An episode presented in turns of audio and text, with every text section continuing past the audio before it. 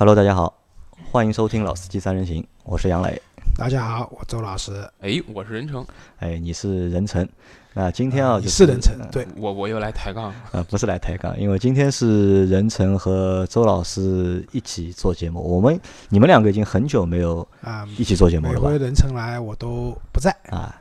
任成作为我们北京的好伙伴，对吧？每其实每个月任成都会来上海和我们做个几期节目。小伙伴而且好像都不止一趟。就是任周老师不在，任成的发挥也有问题啊。对的，因为你们两个是相辅相成的，对吧？只有任成和周老师在的节目，火药味十足。这就跟奇葩说一样的，对吧？只有矮大紧和蔡康永同时在的时候，这个节目才有意思，对吧？这一季的奇葩说，他们两个都在了啊，就好看了，对吧？啊，就有意思了。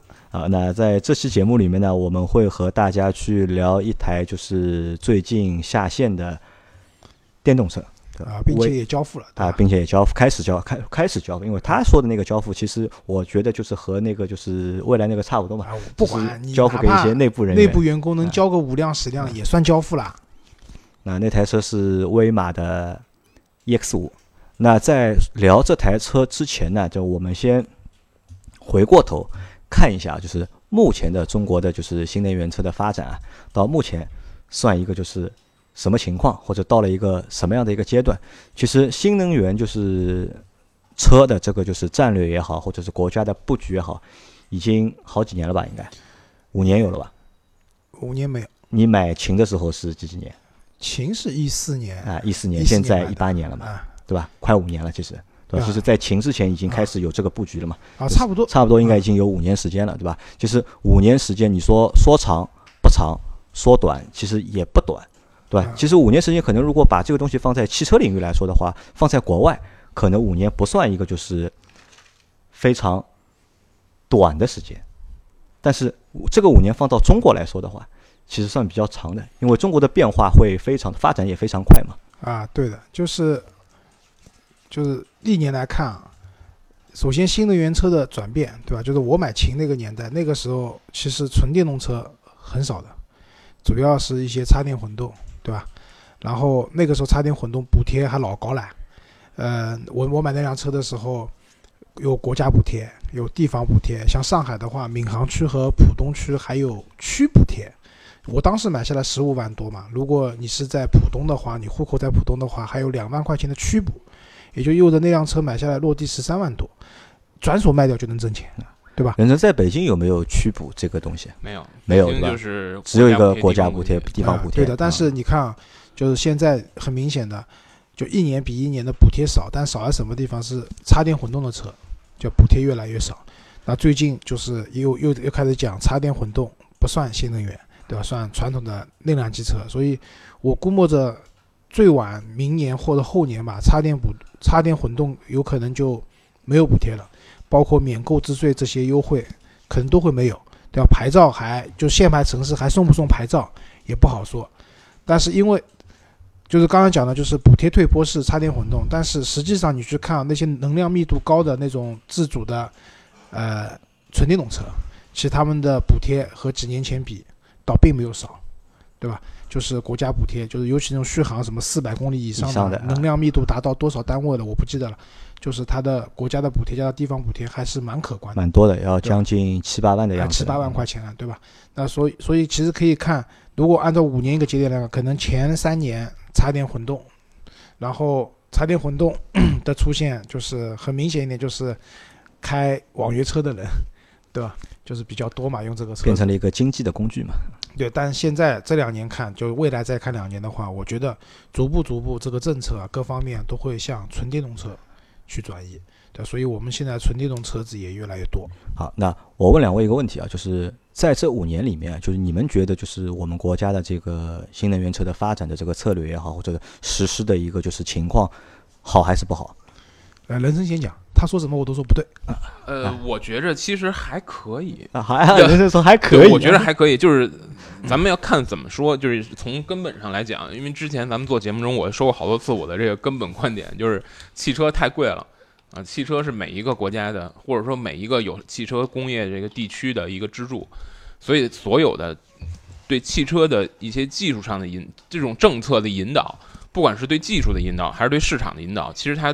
归根结底是个是不仅是技术问题，也是也是一个政治的博弈，对吧？也是各方势力之间博弈。所以，如果你从这个方面来看的话，那就是我觉得中国利用中国的这个市场作为一个要挟吧，可以说原来是要用用市场换技术，那现在可能我觉得是在用市场引领技术。就是你看这个，呃，最简单的讲，就是所有的最好的，现在基本上最好的电池工厂，或者说，呃，产量最电池工厂最大的产能都是在中国。嗯那所有的这些，就比如说像这些欧洲的奔驰、宝马，他们也都对吧？也都某种程度上认怂了，就是说这个我们要把生产和研发的这个主力，至少是电动车这块儿都放在中国。那你看，宝马在欧洲卖的五系插电混动和在国内卖的插五系插电混动，在技术上其实确实，你说谁更先进呢？我觉得某种程度来说，还真是国内的这个技术要更好一些，对吧？因为很明显就是三星的那个电池好像还真没宁德时代电池好，能量密度和这个这些都也都就数据都摆在那儿嘛，对吧？这都是很很明显的事儿。当然，这肯定它也是政治之间博弈。你说，那那这个华晨把一部分二十五的股份卖给宝马了，那这算不算某种程意义上的妥协妥协对吧？这肯定也算。这这，所以我说总体从从这个就是对对于消费者而言，那我觉得这事儿是好的，因为这个政策它催生出了很多产品，虽然这些产品之中有有一大票是这种大干快上，要上来先抢抢这个政策红利，抢这个市场补贴，或者说所谓就骗补贴的，但是没关系吧，这个后面还会有真正来面向市场、真正来卖的很多车，而且这里面大浪淘沙，最后留下的，我觉得肯定只要它这个市场是开放竞争的，那最后留下的，就我上次咱们录那共和国那个节目说嘛，就是保护永远出笨蛋，竞争出强者嘛。你你只要是一个开放竞争的市场，那最后一定是大浪淘沙，淘出好的产品。那对于消费者来讲，有更多选择，对吧？大不了这这些车产电动车也没耽误它产燃油车吧？对对对你不喜欢你就买燃油车呗。这对于消费者来讲，我觉得选择更多了。这好，无那论如何是任成个好事。的任成的观点是是就是发展还是比较好的。他说的是还好，对吧？对，那我表示不同观点啊，我认为挺好啊，你很好对吧？啊，没有，我说挺好，啊，挺好没。有到很好，嗯，其实意思差不多，都还好嘛。呃，我觉得是这样，就是我们从几年前看到，就是各大厂家就是出 PPT，对吧？我要造这个车，我要造那个车，对吧？虽然现在还有很多不尽如人意的地方，比如说未来虽然也交付了一定数量的车子，但是从最初的宣传，它可以实现的很多功能，那目前交付的车子来讲，都没有很好的实现，对吧？包括这个车最近好像在网上也被嗯喷的蛮惨的，就各种各样不人性啊，或者怎么样，就包括那个女王副驾，对吧？自引以为傲的女王副驾，但现在好像事事实证明用下来这个东西也不是很舒服，对吧？但是瑕不掩瑜，我觉得啊，就是随着越来越多的厂家，对吧？不管是传统的，那？比如说上汽荣威 Marvel X，对吧？然后我们上海出租车。那个接下来马上有那个荣威的 EI 五纯电动车啊作为那个出租车，就正规的出租车，不是网约车，对吧？进入到市场了，对吧？然后那像当初的那个新兴的造车企业，荣威也好，威马也好，对吧？小鹏，对吧？还有我们可以叫出名字的，比如说那个爱驰，然后人城之间是个那个跑车叫什么？前途，前途前途对吧对，那类似这样的一些企业，逐步逐步的，它产品都亮相，甚至到交付了。其实这个时间是很短的，对吧？我一直认为啊，就是在传统的汽车行业，内燃机的车子来讲的话，就是一般来说，人成一个车子做从就是大改款，一般升级换代一般多少年？整个周周期就换代呃、大概是五到八年，五到八年，换一代对吧？但这所谓换代是它的迭代迭代开发，啊它如果全新开发的话，应该时间会稍微啊再长一点。其实很长很长这个时间。一般的情况讲是四十八个月，啊，对，好，那么在这发周期。就在呃，这只是研发周期嘛，对吧？但是你看，我们从那些电动车说要有，到最后造出来交付，对吧？让大家能开上路了，其实这个时间是很短的，啊，而且国内很多还不是单单是研发，就从造厂对吧？从对，从建从厂对吧建很多人连到厂都没有交付对吧可能就两年？时间。从拿地开始，对吧？因为现在上海的那个临港新城不是批出了一块八十六亿的那个地，那没有说特斯拉的那个地还是竞拍的，还是竞拍的，但是那个地它的公用被标定了，就只能用作那个嗯新能源车的生产新能源汽汽车的生产，那所以基本上应该就特斯拉会拿下来嘛，对吧？从这个过程理论上是很漫长的，但是我们国家用了很短很短的时间，就大量的车都出来了，对吧？从这个角度上来讲，我觉得其实现在新能源车的这个发展还是非常好的。而且我觉得，就是中国的这个新能源车发展政策，好像它推动了全球、全世界的一个就是新能源车的一个发展。这个你们同意不同意？我觉得这个可能还没那么大影响力。我觉得是，呃，你先说，周老师。就因为为什么？就是全球我们讲的就是一些 global 的厂家嘛，比如说 BBA 对吧？大大众双田对吧嗯？但是其实你看，双田现在国内几乎没有，对吧？日产有一些什么凌风啊这些车子，对吧？然后那个 BBA 的话，现在纯电动车几乎也很少，宝我就知道宝马有辆 i 三，对吧？然后那个刚才人生讲到那个宝马的五系的那个 LE，我不知道什么原因啊，就之前我去问的话，那个车子加价七万现，在不加了现。在不加价还降价了，还送保险还送保险，对吧？那这个车子其实我觉得对 global 的那些大的厂家来讲，并没有因为中国用双积分制这些原因加速了他们推出电动车。就是我昨天看朋友圈的话，那个人生他们马老板跟别人在互动嘛，说 BBA 的电动车还是太保守了，对吧？来的太慢了或者怎么样。那事实上是这样的，他们并没有因为中国市场的一个巨大的改变去完全改变他们一个造车的节奏，对吧？一点变化没有，不可能，但是也没有完全改变到，所以我觉得中国这个这样电动车的这样的一个生产的风潮，最大的影响还是国内，因为双积分制的关系，很多传统的车企它即使不出纯电动车，它再怎么样也弄个插电出来，对吧？稍微换点积分回来，对吧？但是国外的话，我觉得并没有一个很明确的改变吧。那任成你怎么？我觉得你感觉还是挺明确的吧。就首先先说一点啊，就电动电动是一个全球化的趋势，你很难说，对吧？比如说宝马和宝马、奔驰、大众，他们都有一个非常清晰的电动化的这个，相当于是时间表。那你很难说这个时间表到底是为中国做的，还是为他们自己做的 global 做的？那肯定是为了 global 做的呀。那它可是可是你大厂啊可是你别忘了，对于奔驰、宝马来讲，中国都是它的第一大市场。啊，对啊，但问题是欧洲也有法律法规的要求的呀，未来多少年之内要停售燃油车，要怎么样，要怎么样而？且那些不产汽车的国家，他们的年限也特别早。对，所以就是我说这东西中就像打打这个反法西斯战争一样，你很难说中国中国战区对这个整个的，对吧？他肯定是做啊，出了这很重要的贡献的、个这个我要纠正啊，反反法西斯战争，中国战区对这个世界的影响力是无比巨大的，嗯对对吧？但是电动车为为什么不是呢？不，我没有说一点影响都没有，只不过我是觉得就是在欧洲那些大厂来讲，他们肯定有自己的计划表，他不会因为中国说因为现在中国的那些新兴势力把车都开始交付了。我本来计划在二零二零年要推出一款产品，我硬把它提到二零一八年年底就广州车展拿过来了，那未必。呃，也会有一些，就比如说像芝诺，对吧？不就是很很典型的例子吗？这不是很很清楚的例子摆在那儿。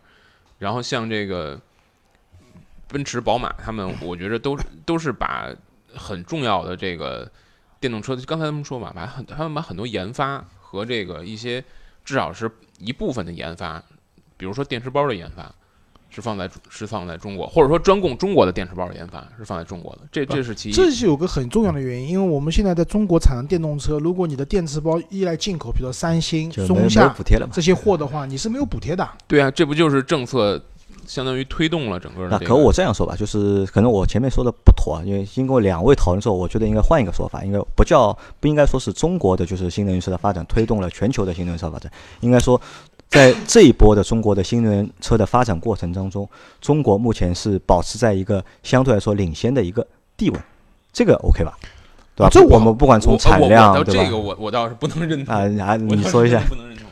不是的，这个我觉得看两个角度。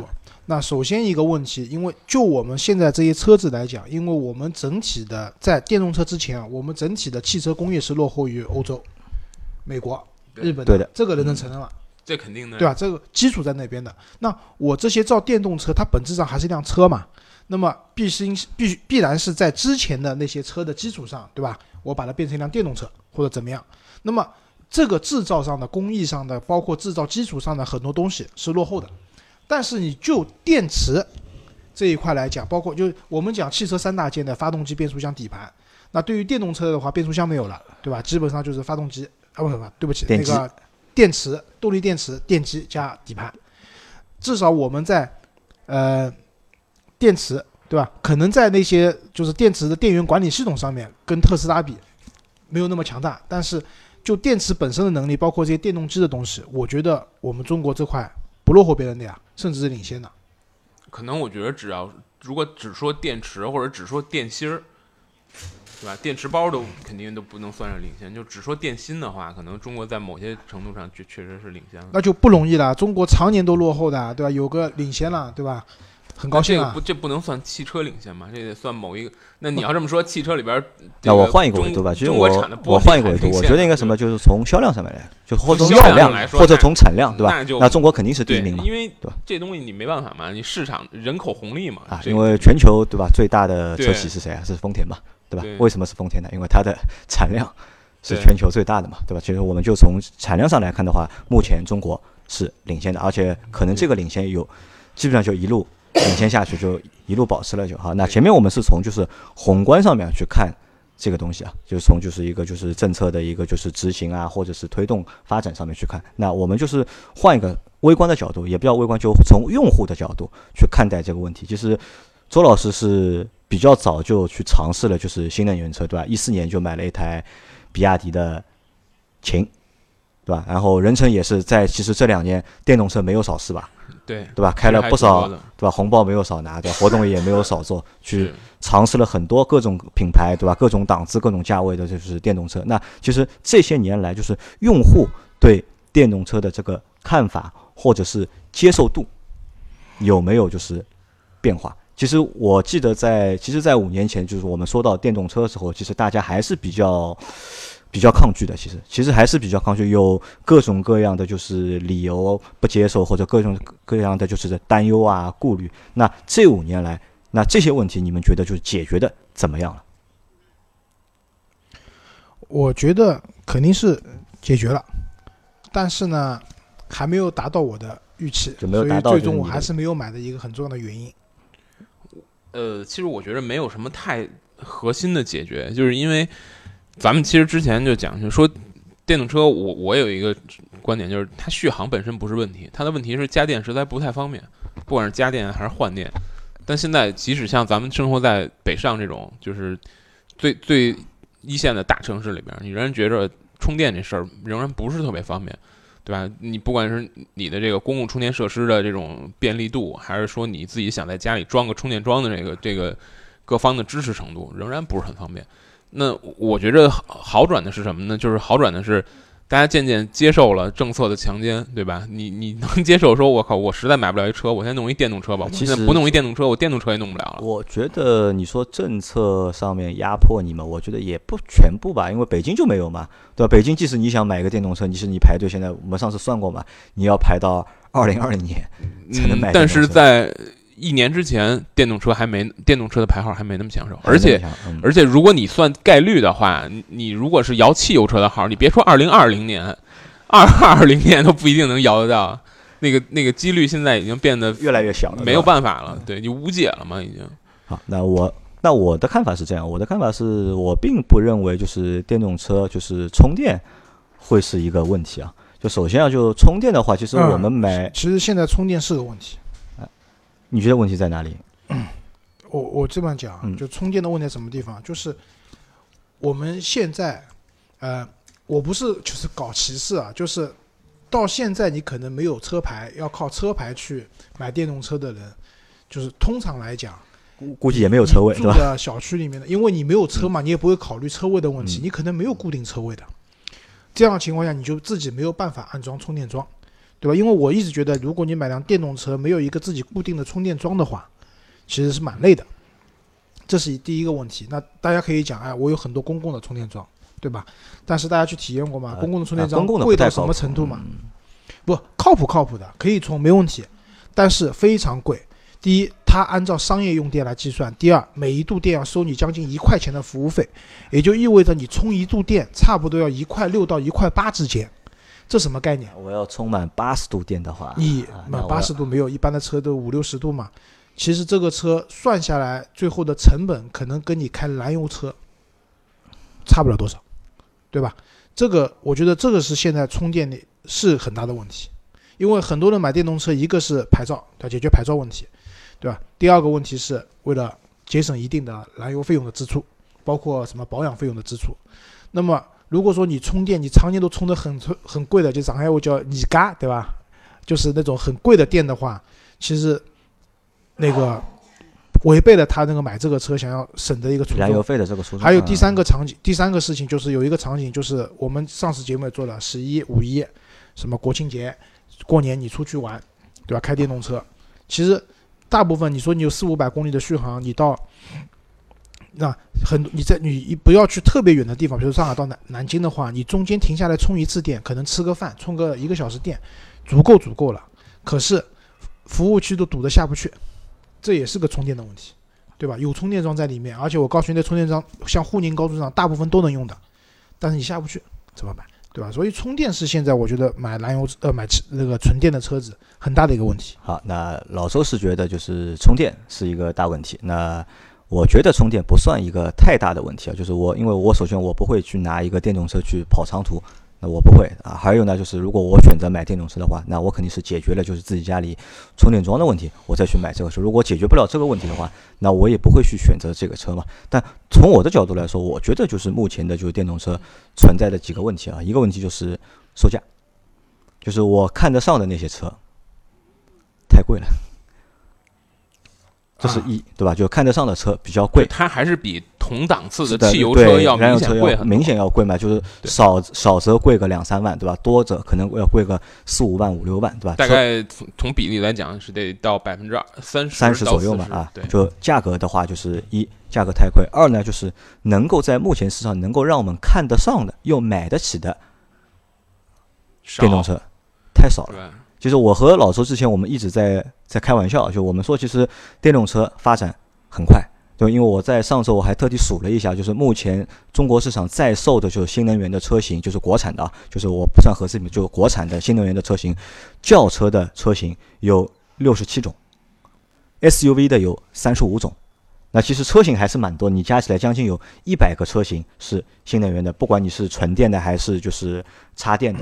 但是在这一百个车型里面，我们要去挑五台我们看得中又买得起的，你挑一台就不容易了，你还对，做不到。那这个其实是比较尴尬的一件事情。其实我们在想，我们在买就是任何就是买燃油车的过程中，不管我们是买一个十万块钱左右价位的，还是二十万、三十万的，基本上都能在同价位找到一些备选的车型。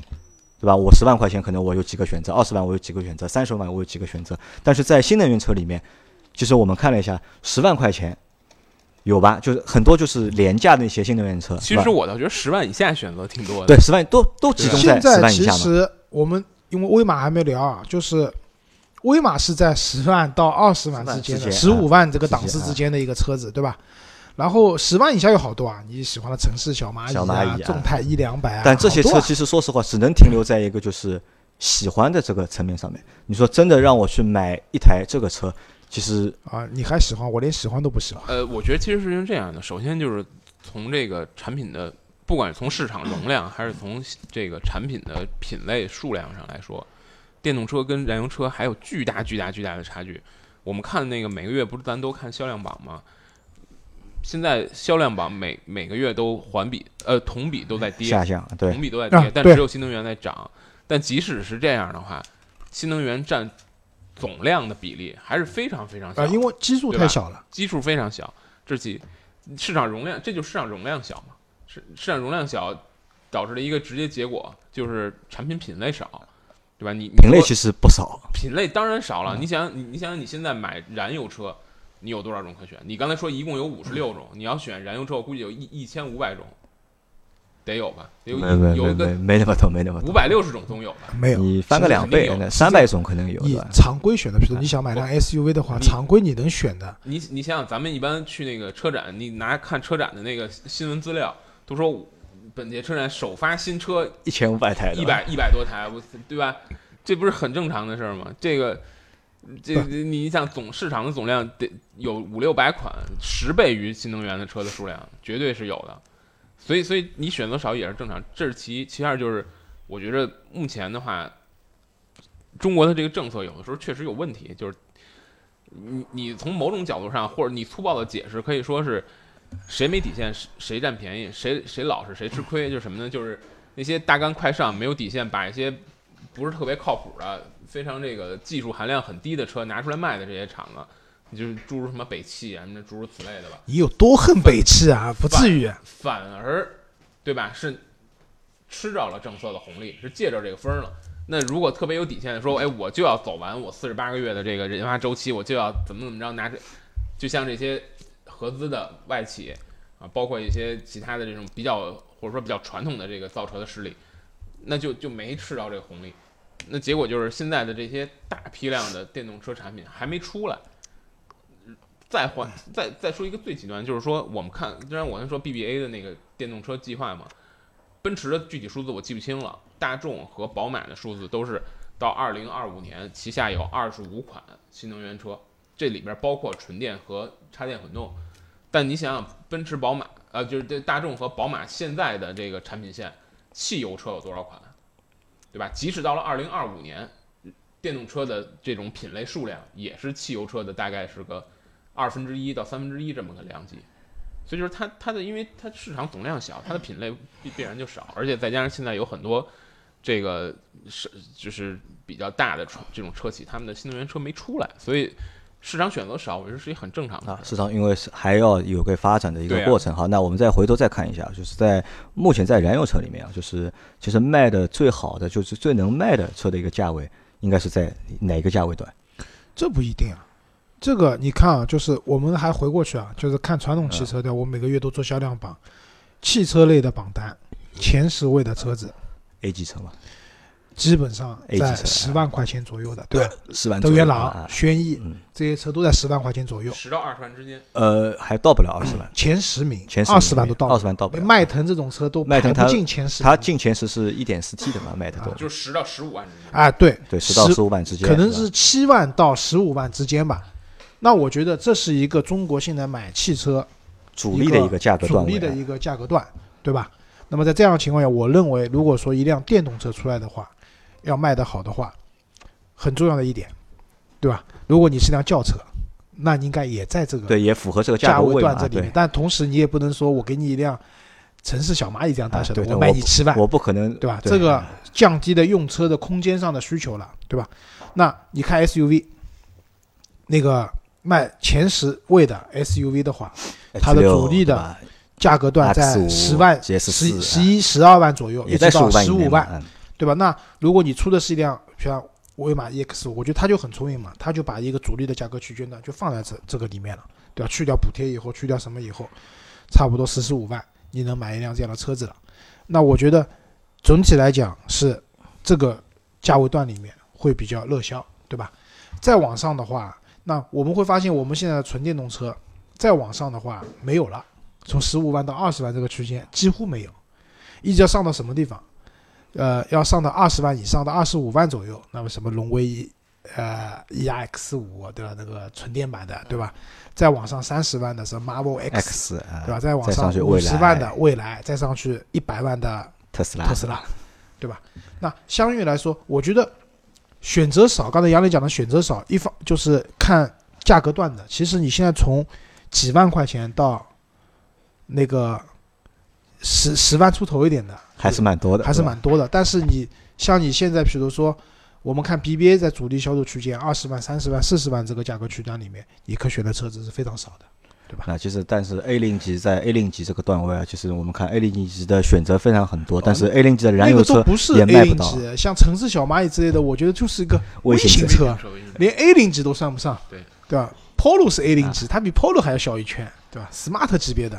好，那我们前面说的就是关于就是电动车就是发展和我们的一些就是在选择上的一些看法。那其实，在大家都知道，因为之前是周老师是定了一一台就是。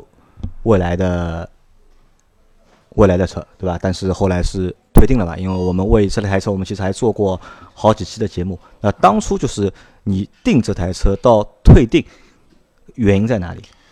其实简单的复一下盘啊，就当初去订这台车的话，原因在于第一个，我当时想一辆七座车，对吧？未来虽然不能算一个纯正的很大的七座的车子，但是确实七座的功能有了，对吧？这是一个。那第二个的话，当时因为我也只有一块牌照嘛，是想是给家里面添一部车。那么在这样的情况下，呃，未来可以送牌照，对吧？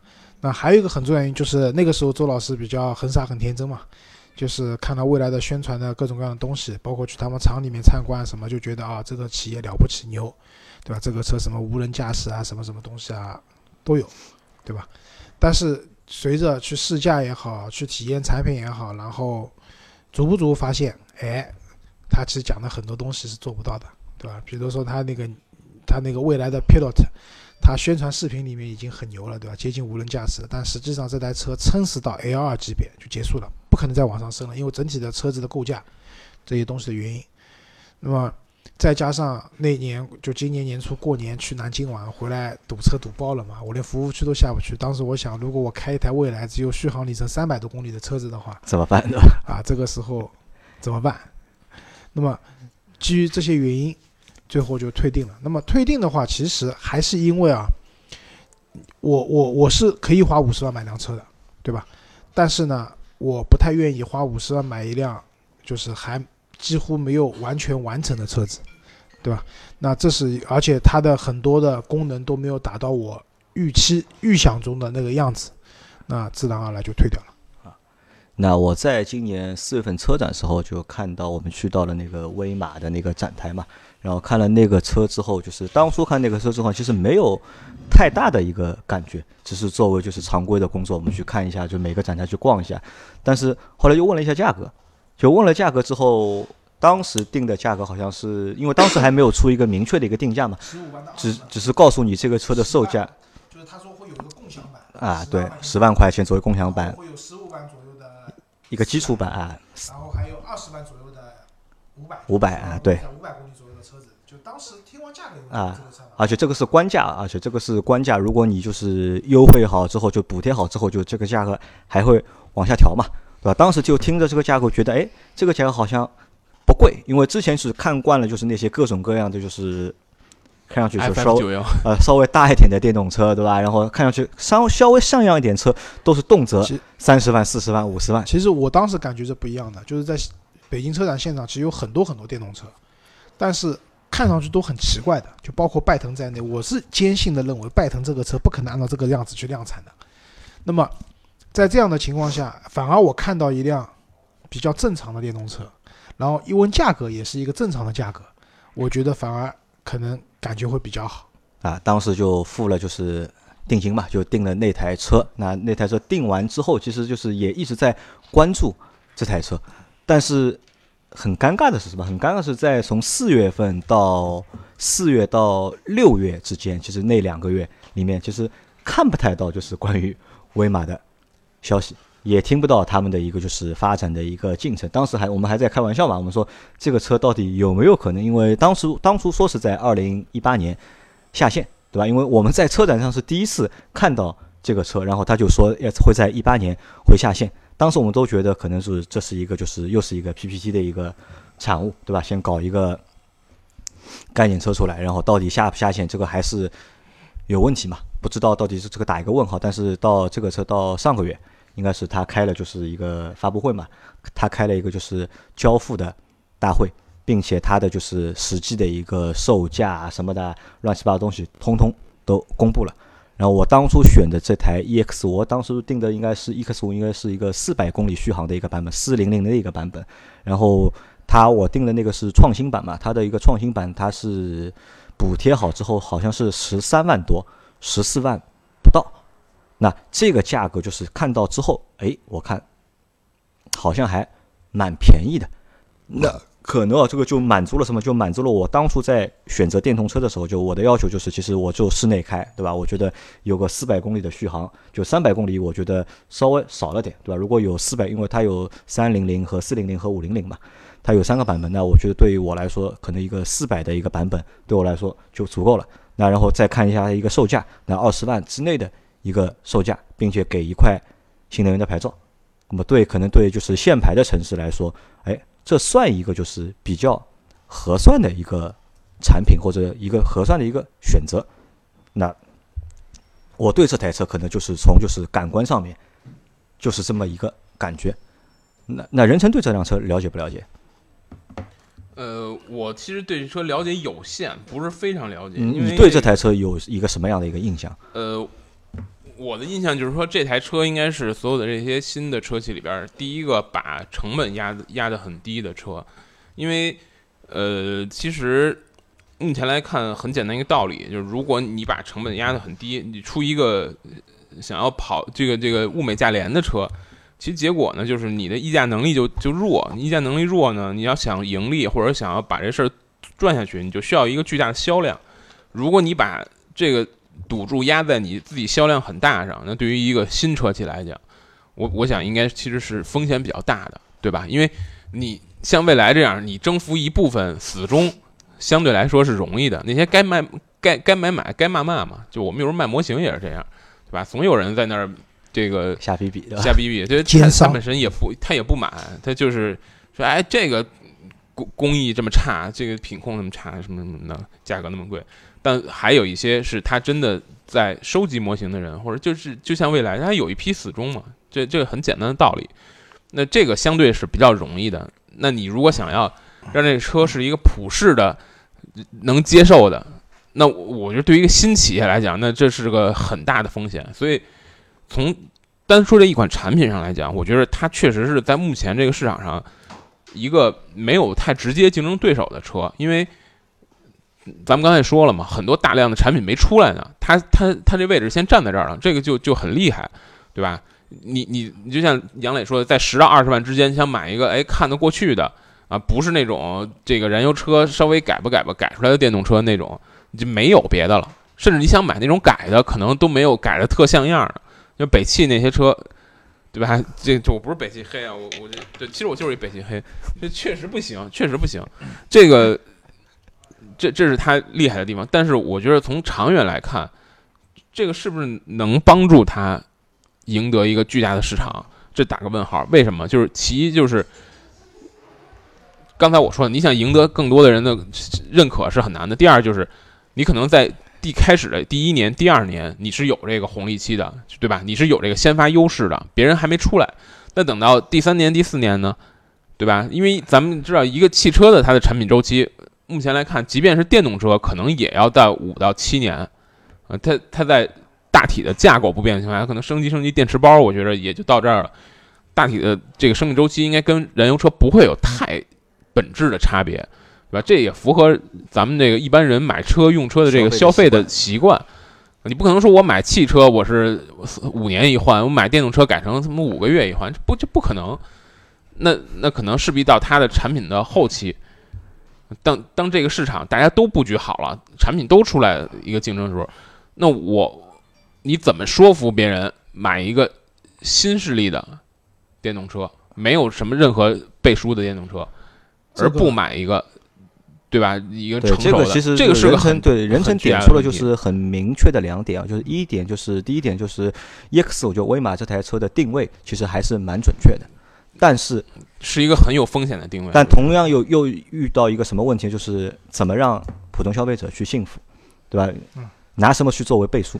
啊，首首先这样，就是说当时他们销售讲这个车是亏本卖，对吧？卖一台亏一辆，那我不信的。啊，这个车算上国家的补贴，各种各样，每辆车肯定都挣钱的，而且这个挣的数字肯定也是一个五位数吧，至少。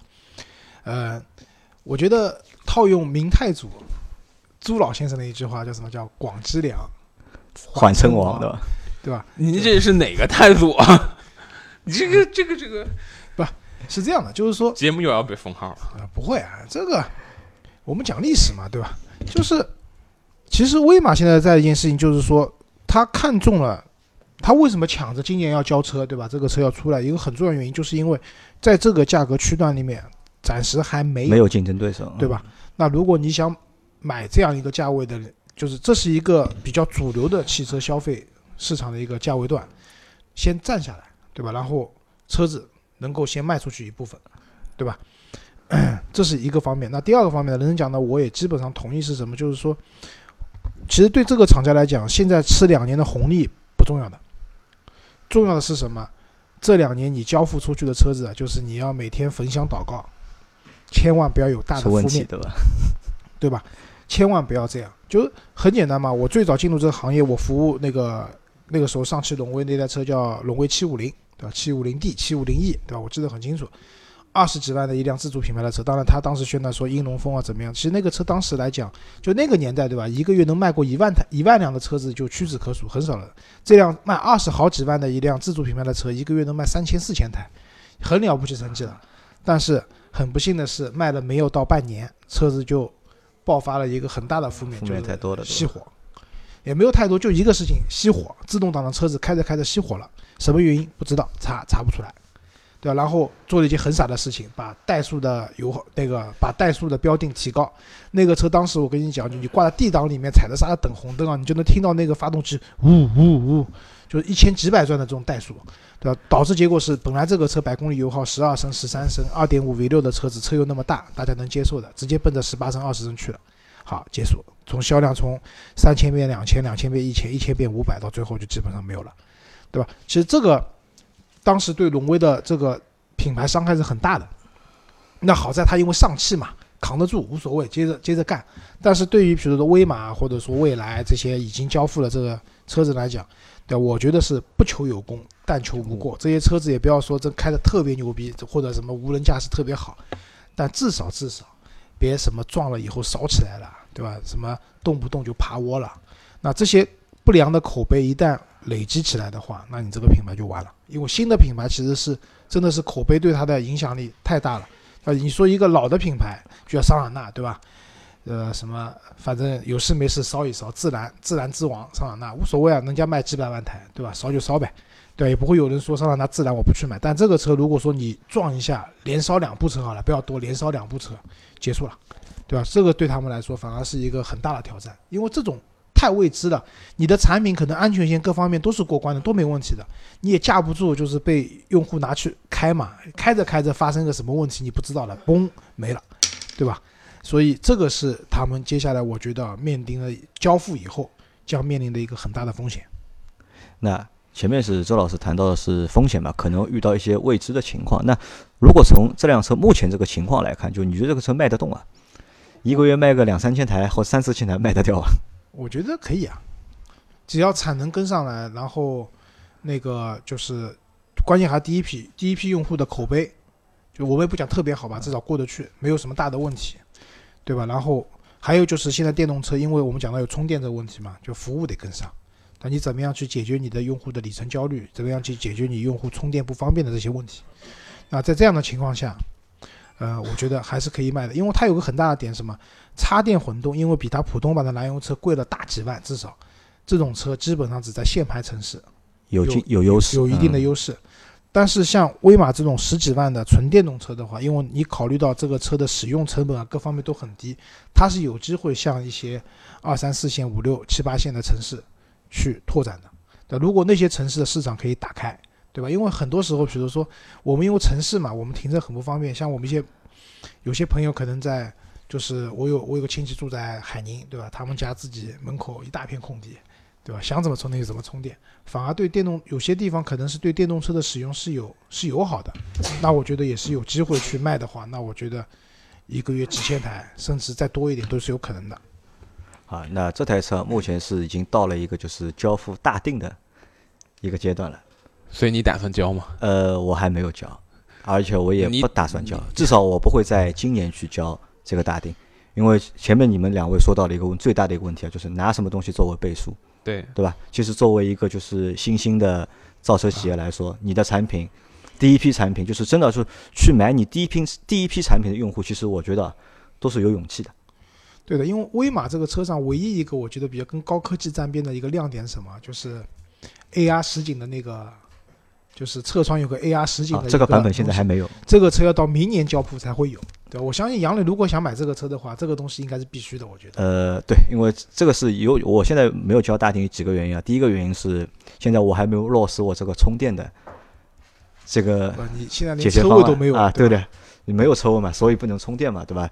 这是一个问题，对吧？第二个问题呢，就是不想做第一批的小白鼠。这个这个其实和什么有关？我觉得这个可能和就是厂家的营销的方式有关。你想，周老师，你想你在交了就是未来的那个就是定金之后啊，其实参加了很多次就是厂家的活动，啊，对，对吧？就是去邀请你去试车，邀请你去参观，邀请你去听讲座，对吧？其实厂商在对他们这批就是小订单的用户啊，这个就是关怀上面，或者是说明上面做的就是还是很下很下功夫的。但未来这个车到目前为止，其实我只接到过一次，就是经销商的电话，就问我就是能不能去，要不要去参加什么时候上海车展啊？就是是上海自己搞的那种经销商的那种车展，到时候他们有有实车可以看。那时候我先我说我问你现在有店吧？体验店有没有？对吧？能不能去你体验店看？啊，他说目前还没有，对吧？那你想我现在连实车我都没有看到过，对吧？我怎么会去付这个就是大定？对吧？至少你要让我看到一个实车，你你哪怕你不给我，理论上应该是肯定我要试驾之后，对吧？一定要我们试驾了之后，那我可能才对这个车有一个就是更全面的一个感觉，我才去会去交这个大定。但是如果在没有试驾之前，那我肯定不会去交这个大定。那这是第二点。那第三点原因是什么？第三点原因就是人可能有时候会比较贱，贱在贱在哪里呢？就是我们想要一个就是比较便宜的产品，对吧？开始呢就觉得就贵的东西买不起，对吧？想买一个便宜的。但当一个便宜的产品出来之后呢，就像前面任成说的，便宜东西都会把成本压得很低嘛。哎，一旦把成本压得低之后啊，就这个产品可能就会失去一些特色，或者会失去一些就是亮点。就是总体来看，威马 EX 五这台车的话，其实我们找不到太多的亮点。对，它的唯一的一个亮点是什么呢？就是一个四百公里的续航和一个就是相对来说便宜的售价。但产品本身在功能上也好，在就是性能上也好，其实我们在这台车上是找不到亮点的。即使前面亮点，特即别大的使前面周老师说那个就侧窗的那个就是投影，啊，这个那个版本也会在明年才推出，现在也没有嘛。那其实我又觉得，哎，我换这这台车干嘛呢？对吧？其实没有一个就在产品上面就是没有一个就是马上能够吸引我去交这个大定的一个因素在里面。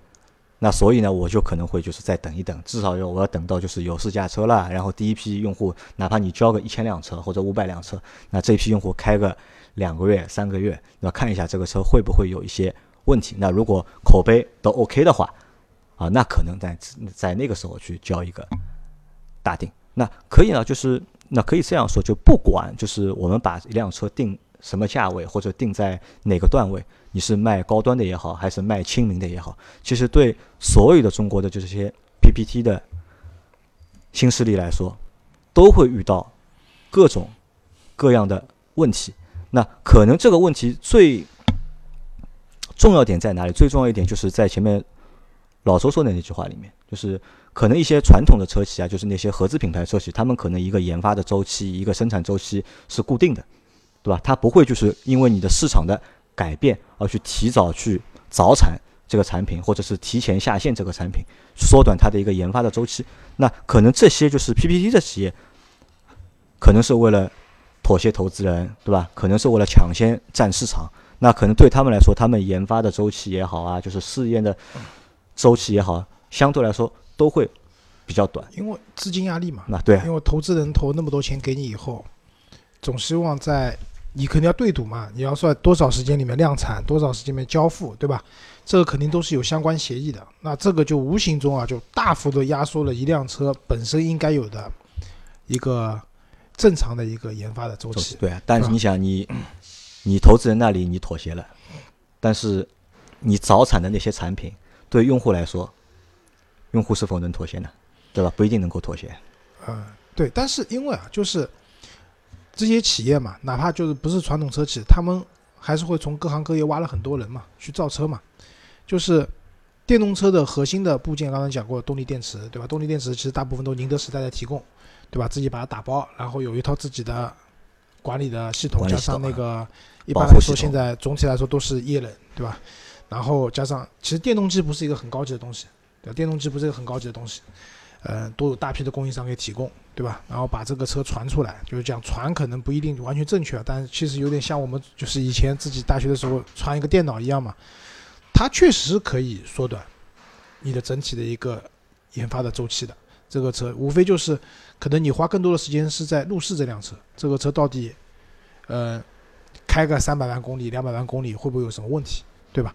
那还是我回到那句话，就就希望什么，就交给用户，就尤其是你的第一批付费帮你测试的用户，对吧？就付费买了一个你的车，说白了，什么这种车都是测试版。要我讲，在这种这些用户如果能够最终满意你这辆车，不要出大的纰漏，因为这批用户必然是你的比较，那除了有有人用心险恶，我买一台你的车专门黑你以外，正常情况都是你的粉丝，呃，而且对吧是忠实包容种包容度包容度一定是比较高的，对吧？不要出太离奇的这种事情的话呢，都是可以被包容的。那有个好的口碑积攒下来，你的车就可以过去了，对吧？慢慢就是新的产品啊，怎么出来就能过去了。如果说第一批的口碑就坏掉了，那我觉得就危险了。